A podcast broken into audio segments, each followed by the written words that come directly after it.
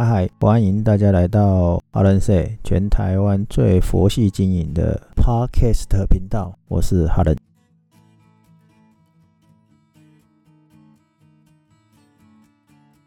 嗨嗨，我是哈林，今天想要跟大家聊聊北投，但不是要讲大家众所皆知的温泉，温泉已经很多了。那想要跟大家讲温泉路上114号的一个老建筑物它曾经的故事，那也要推荐大家看最近有一部纪录片也跟这个建筑物是有关的。那因为我在做地方的游戏化，那我们通常会到一个地方，不管是蹲点也好或者是研究也好，反正呢会花不少的时间。上次就前几个礼拜还去参加一个别人的一个实景游戏的解谜，结果听设计师他为了设计那个地方，他是设计中正区的，他从别的区域搬到中正区待了一整年，把大街小巷翻遍了。对，我们在设计北投的时候也是这样子，但是北投有很多景点大家已经都知道了，那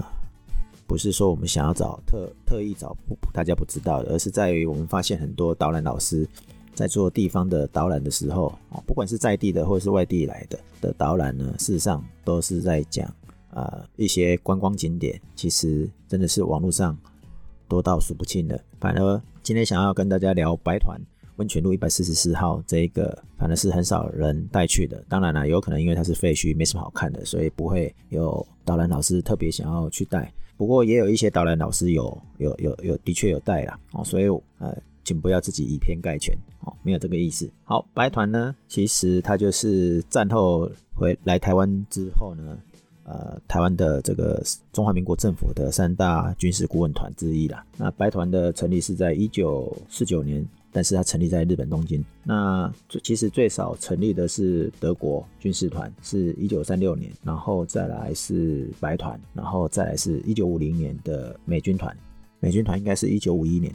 那德军因为还在大陆嘛，所以你看那个上海保卫战的时候，其实多多少少就会知道我们受德军的军事顾问团的训练。那日军的军事团在1949年成立嘛，所以这个就是在二次世界大战之后的事情，也就是说二次世界大战日本投降嘛。那日本投降我们常常听到，或者是我们以前的课本教的，就是说中华民国或是蒋中正那个以德报怨，所以不杀日本军人还把他们送回去。那事实上呢，在1945年的时候呢，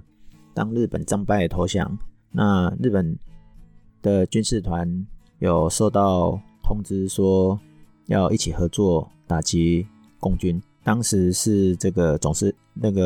令是当时日本的总司令是这个冈村宁次，所以呢他就纠集了他的部属17个人在日本成立，因为战败了嘛，所以后送都送回日本了嘛，所以他们在日本成立。然后呢，谁来指挥这个团呢？由富田直亮，那他中文的名字叫做白洪亮，那所以呢这个团就叫做白洪亮军事团，然后就会被人家简称白团。那事实上呢，这个名字白团呢，事实上还有一种说法，就是说红白大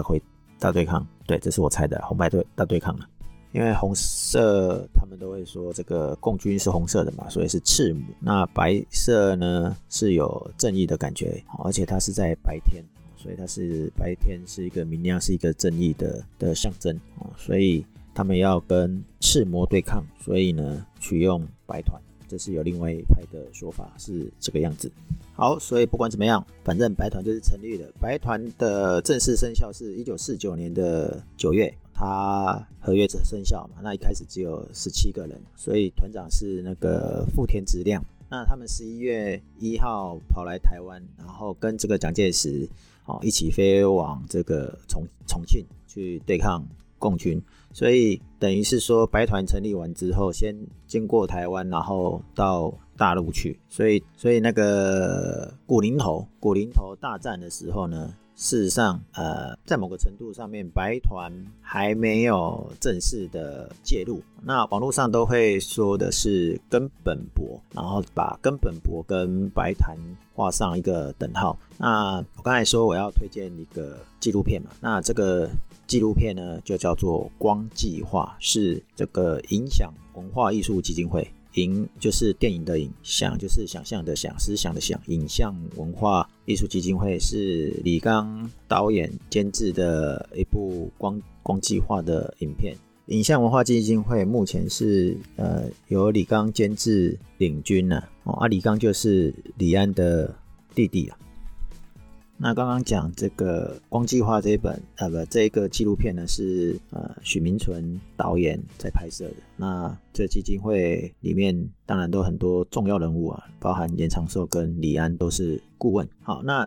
讲到这个光计划，它最主要就在讲白团的一些纪录片。那我先讲纪录片这件事好了。那光计划的这个纪录片呢，它不是只有在讲白团，它衍生过程就是让你知道那时候的时间条件，还有发生了就是我们现在后代的人在看，就是当时的状况下所做出的决定，包含退出联合国，然后美国给我们的什么样的压力，你对照到我们现在的处境，都可以做当时的所谓的换位思考。所以会推荐光计划这一部纪录片大家去看。那我们也快速来讲一下白团。那因为白团刚才讲到他先1949年的9月1号合约生效嘛，那11月透过先来台湾，然后跟蒋介石一起去重庆对抗中共嘛。那网络上我们会看到的就是说那个根本博，甚至他有出，就是后人帮他出书。那根本博大家以为，很多人也都以为根本博是跟白团有关系，可是实际上我们在纪录片里面并没有看到根本博的出现。根本博的中文叫做林抱元。那他是跳到根本博，根本博就是当时陆军的中将，然后我们中华民国也封他中将。那为什么在影片里面，在纪录片里面，或是比较正统的资料里面啊，没有把根本博当作白团的人？那但是他跟古林头大战呢还是有关，因为最主要是刚刚有讲说蒋中正以德报怨嘛，所以他们这些军人们都很感谢蒋中正的恩情啊，就是无条件让这些日本人回去国土嘛，然后没有杀他们。然后再来就是他也是很支持盟军维持所谓的天皇的君主制度的原则，就是不会去变化这一个。那其实以那个林保元就是根本博呢，基本上呢他是跟蒋介石是一样是陆军士官学校的，所以算是一种认识的概念。那这个根本博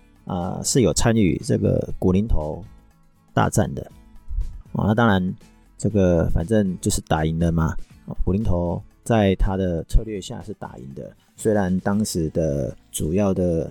守将呢是这个唐恩伯。那唐恩伯都是找根本元来当顾问，而且都称他顾问阁下嘛。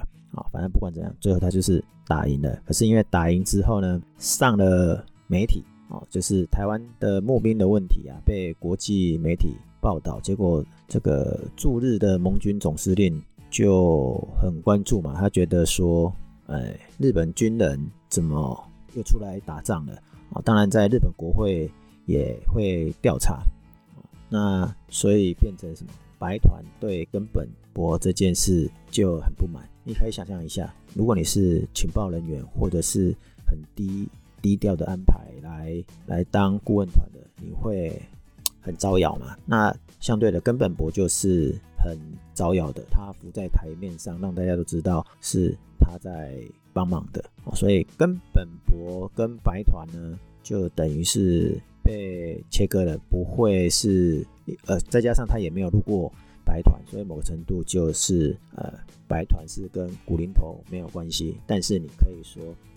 这个是一种 pile on 的概念，就是我日本军团里面的顾问团，军事顾问团里面的人，这个每个都是军人嘛，每个人都是有才干的，那根本博都可以做，那我整个这个军事团的呢也都是有人耐的。不管怎么样呢，先让大家厘清，就是说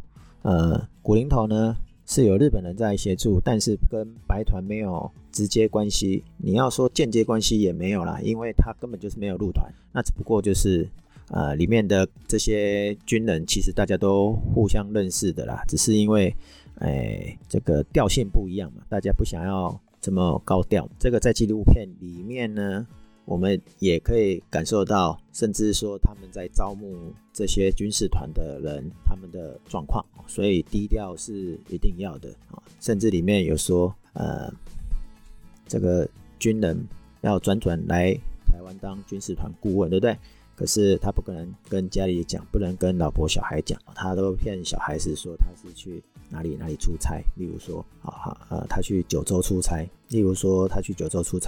他九州出差带回来的 omiyage， 等他长大以后才发现那个都不是九州的 omiyage 啊，不是那个九州的那个伴手礼啊，都是台湾的，所以隐隐约知道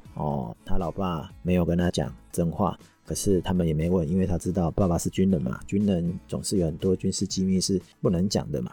好，所以也就是说，白团在成立的第一阶段呢，基本上都是在大陆为主，然后呢开始做所谓的训练，做这个军官训练。所以在1950年呢，他们回来台湾，在大直营区设立所谓的圆山的军官训练团。那蒋中正就是训练团的团长啊，然后这些训练员的干部就是日本的这些军人。那因为成果很好，所以白团的成员又增加了，本来17个人嘛，现在变成70几个人嘛。然后他们也建立了台湾北中南的军事演习，而且还建立了一个实验部队，用这个陆军第32师为模范师，因为希望说在当时如果有200万的兵员就可以马上反攻大陆去。然后第二阶段是来自于因为韩战爆发，然后美国呢才确定了要协防中华民国的立场。那这是什么意思呢？因为之前他们就摇摆不定啊，他们也在赌啊，赌什么？这个中共跟中华民国到底谁是最后的生存者嘛？你讲啊，那个外国他们就有外国的利益嘛，他们自己有自己的利益的考量，他怎么可能把自己的利益那个压错？所以当然就是要好好的观望一番嘛。所以要不是韩战爆发，这个根本就不会有这个中华民国，因为呢，当时他们那个美国已经放生蒋中正了，因为韩战的关系，所以第7舰队就来协防，所以我们常常听到一些什么合约啦，那个什么中国共同防御条约啦，这些就是在当时的情境下所产生的，所以也因为这样子呢。白团的工作呢就更活跃了，为什么？因为我本来中华民国蒋介石是想要靠美国的帮忙来反攻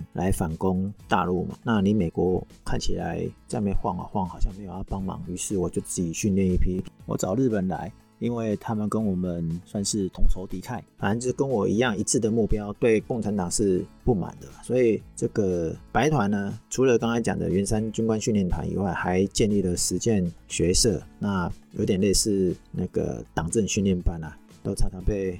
笑说这是地下的军事大学啊，实践学社的概念就是这样子，因为中高级军官全部都要来这边上课。不管是兵棋推演啊、指挥啦、三军联合作战就等于是在这边做训练。然后在1952年到1964年这个时期呢，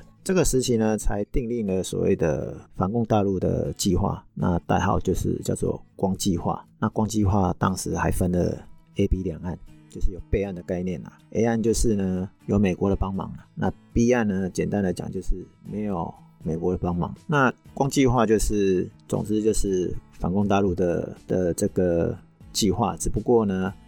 美国在后面因为协防嘛，所以有这个军事援助，而且越多的时候，他们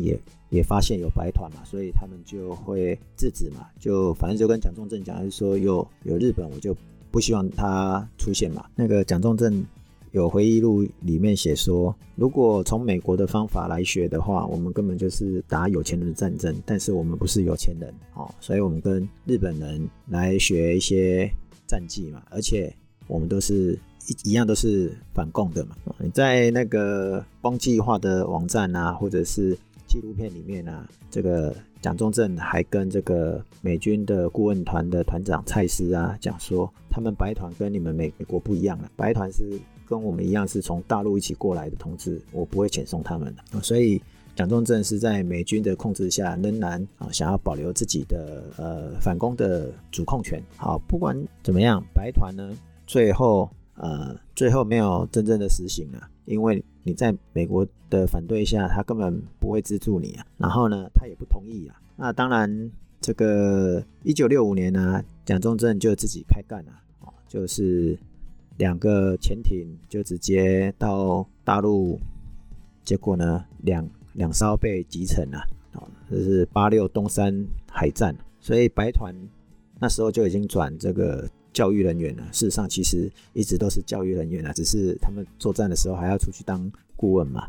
那只不过是人数也越来越少了。那等于1968年的时候，白团算是撤出了台湾。那1969年他在东京正式解散，虽然当时还有23个成员啊，但是除了富田直亮留在台湾，其他的人都在日本。那富田直亮到1979年死掉前才回到日本，只不过呢，他太太把他的骨灰一半到日本，一半在新北市的树林海明禅寺做供奉。所以白团的故事是在这里算终结。可是在2014年左右吧，新闻有出现过白团，而且是白团的后人子弟成立了一个彰显社，就是要来缅怀他们的父亲往返这个日本、台湾，然后甚至在台湾所做的奉献。那纪录片呢，光计划这件事还是会希望大家揪团，或者是找人来包场。那我刚好是有看到，那我刚好是之前有参与这个公益场次，有看到里面的内容。那当然很精彩啊，不是只有这个影响基金会上面网站上面写的那样子，因为它的内容很丰富，先从纪录片一直到当时的历史的环境条件下，包含我们在联合国，然后呢还有一些合约，然后甚至1972年尼克森去访问中共的那个状况，然后签署了所谓的上海公报，那一直到后面的所谓的孤湾会谈，就是从不同的总统对大陆的一个政策。所以这个光计划不是纯粹只有一个纪录片而已，它可以看到一些历史，因为已经是定案了，就是当时只是我们不知道当时的状况。那我们常常听到一些内容好像似是而非，所以你也不确定是对的还是不对的，就包含刚才讲说根本博一直跟白团，或者是白团就是打赢了古林头大战。那这件事在这个相关的资料里面其实是并不会很明确的，因为他只是告诉你说他是日本军人，但是不是真正的白团里面的人。其实那他的活动呢，甚至还有这个讲座，那讲座其实是某一个程度就可以让你讨论现有的环境，然后对照以前的历史，我们可以从现在的现况想要怎么应对，然后你未来有可能要怎么做对策，所以未来的掌握是在现在的。那这个纪录片呢，据说是2015年才开始想要做这个，那你做了以后才发现时间已晚，因为里面也出现了郝柏村在去年就贵翁去啊，成仙了不一定成仙了，就是过世了啦。然后还有一些跟这个白团都比较有相关的，例如说陈香梅也是近几年，然后他们在做这些访谈研究的时候做完才走掉，但是影片还没有上。所以从他办的一些讲座里面啊，你可以看到不管是从政党概念啊他那个不知道是李刚还是李安有讲说，李刚那一天有到现场来一下，他有稍微快速的分享一下，他说，不管是蓝色或绿色或者是红色，应该对这部骗子呢应该都有他的不满意点，因为他们在陈述的是一件事实，只不过呢把这个深层的思考空间由人民来用理性的看法去看。那当然李安也有讲说不要相信人家告诉我们的，要自己去追寻，因为我们看的是纪录片，因为刚才也有讲到记录都已经是就是记录当时的状况，没有办法假造。那你只是把所有的这些细节拼凑起来，那我们要怎么去解读？所以很推荐大家去看这一部。那因为目前的场次好像都还没有公布，例如说这个礼拜六1月23号好像也还没有公布，1月30号也没有公布。不管怎样，你也可以到光计划的网站呢去做包场，也可以请学校来包场，他们希望可以透过更多人赞助，然后因为它是纪录片啊，不是商业片啊。那纪录片更需要长久的去了解这个片子内容，跟商业片看爽度不一样。如果讲要讲白团相关的记录，之前日本的 NHK 其实就已经做过了。那对李刚他们觉得说，如果他要拍一样的纪录片，是不一定比人家有更有系统、更细化的，因为所有的历史内容就差不多是在那个大家收集的都是差不多的。那反而是说我们可以有哪些省思。那光计划里面的内容大概就包含了白团的故事，那所谓光的隐喻跟意义是什么？当然不是我刚才讲的红白对抗的那个白啦，那个但是可以感受一下光计划当初赋予的意义，然后再来里面还有的是有讲到这个联合国我们退会，然后美国的态度的摇摆，然后接下来就是92共识跟近代政治的局势发展，然后最后一个所谓的中美角力的一个呈现，跟我们台湾政府政治上的被威胁的，所以大概会分5个部分。那对了，我忘记讲为什么白团很重要会拿出来讲，除了是因为景点以外，可能这个男人或男生们会比较有感触。为什么呢？因为你们服的义务役以及这个退伍以后还随时要被叫招这个动员的动员令，这些都是白团当时的规划。只有这样子啊？没有，还有什么你知道吗？刺枪术，还有这个单兵战斗教练，甚至这个大专兵有那个预官的这个制度，也都是当时白团的设计规划。所以说是不是很重要？很重要，因为影响到现在。你看白团到现在已经几年了？刚刚讲说这个1949年9月成立嘛，1950年之后，你看1950年到现在已经几年，然后还有823炮战，823炮战他们就有进去，所以很重要。好，最后大家可以第一个就是去北投走走的时候，很多景点你可以看，但是有很多都是跟日治时代有关的，包含这个今天讲的白团的宿舍，但是这个宿舍还没有弄好，所以还没有整建整修啦，看起来就是像废墟，大家可以去看看了解一下，不要就是逛重复的景点。但北投也很好走，很好逛，那这是一个。另外一个就是介绍了光计划影响文化艺术基金会李刚导演李刚监制然后许成明导演的纪录片，那可以透过赞助或者是透过大家影响力去跟大家去包场。像例如说之前三创里面就有在讲这个未来挑战，洪启昌这是在讲关键的两岸，它主题是这样子的，我觉得是有一些省思啊。今天怎么讲的好像很硬，好啦，不管了，反正今天最主要是透过一个景点让大家了解了几个历史地理还有那个刚刚有讲到嘛，那个白团在那边嘛，蒋中正都在听，他们在讲这个听白团报告嘛，所以蒋中正住的第一代的这个总统官邸，现在是这个士林官邸嘛，士林官邸是1950年才搬过来的，但是在之前呢是在那个草山行馆，那草山行馆是以前糖业的，就是日本制糖所的这个招待所，那也在北投的阳明山，所以大家可以顺道去 观看观赏 OK， 所以今天就先跟大家分享到这，那我们下次聊，拜拜。